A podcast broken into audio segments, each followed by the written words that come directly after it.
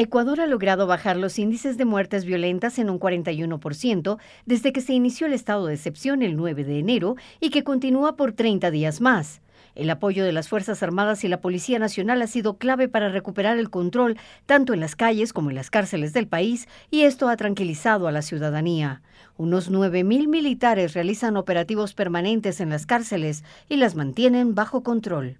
El jefe del Comando Conjunto de las Fuerzas Armadas, Jaime Vela, mencionó que los militares permanecerán en los centros penitenciarios. Ante la preocupación de la ciudadanía de que Fuerzas Armadas se van a retirar del control de los centros de privación de la libertad, quiero reafirmar el compromiso institucional de que permaneceremos en el control de dichos centros hasta que sea necesario. La seguridad es uno de los temas que más preocupa a los ecuatorianos y es el punto clave que tiene el gobierno para garantizar la aprobación de su gestión al cumplirse 100 días en el poder.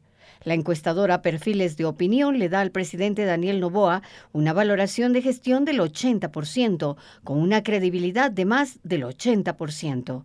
El analista Arturo Moscoso enfatiza que el tema del manejo de la inseguridad es un punto relevante para una posible continuidad en el poder del presidente.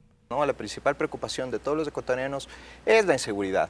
El resto de problemas quedan de lado, ¿no? Incluso el, aumento de impuestos fue un debate que estuvo eh, un poco eh, solapado dentro del tema de la inseguridad, porque era para financiar la guerra, etcétera, etcétera. El presidente Daniel Novoa en una entrevista mencionó que sí va a inscribir su candidatura presidencial para las elecciones del 2025. Creo que el trabajo todavía no se ha terminado y creo que se necesita más tiempo. Para eso se necesita la reelección.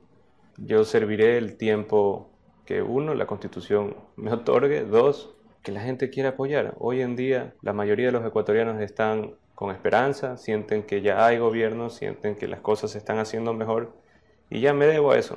Estas declaraciones van acompañadas de una baja de 644 puntos en el riesgo país, que registra 1.500 puntos a esta fecha, representando el más bajo en un año, luego de que en diciembre registrara 2.141 puntos, lo que le da un espaldarazo a la gestión del gobierno. Giselle Jacome, Voz de América, Quito.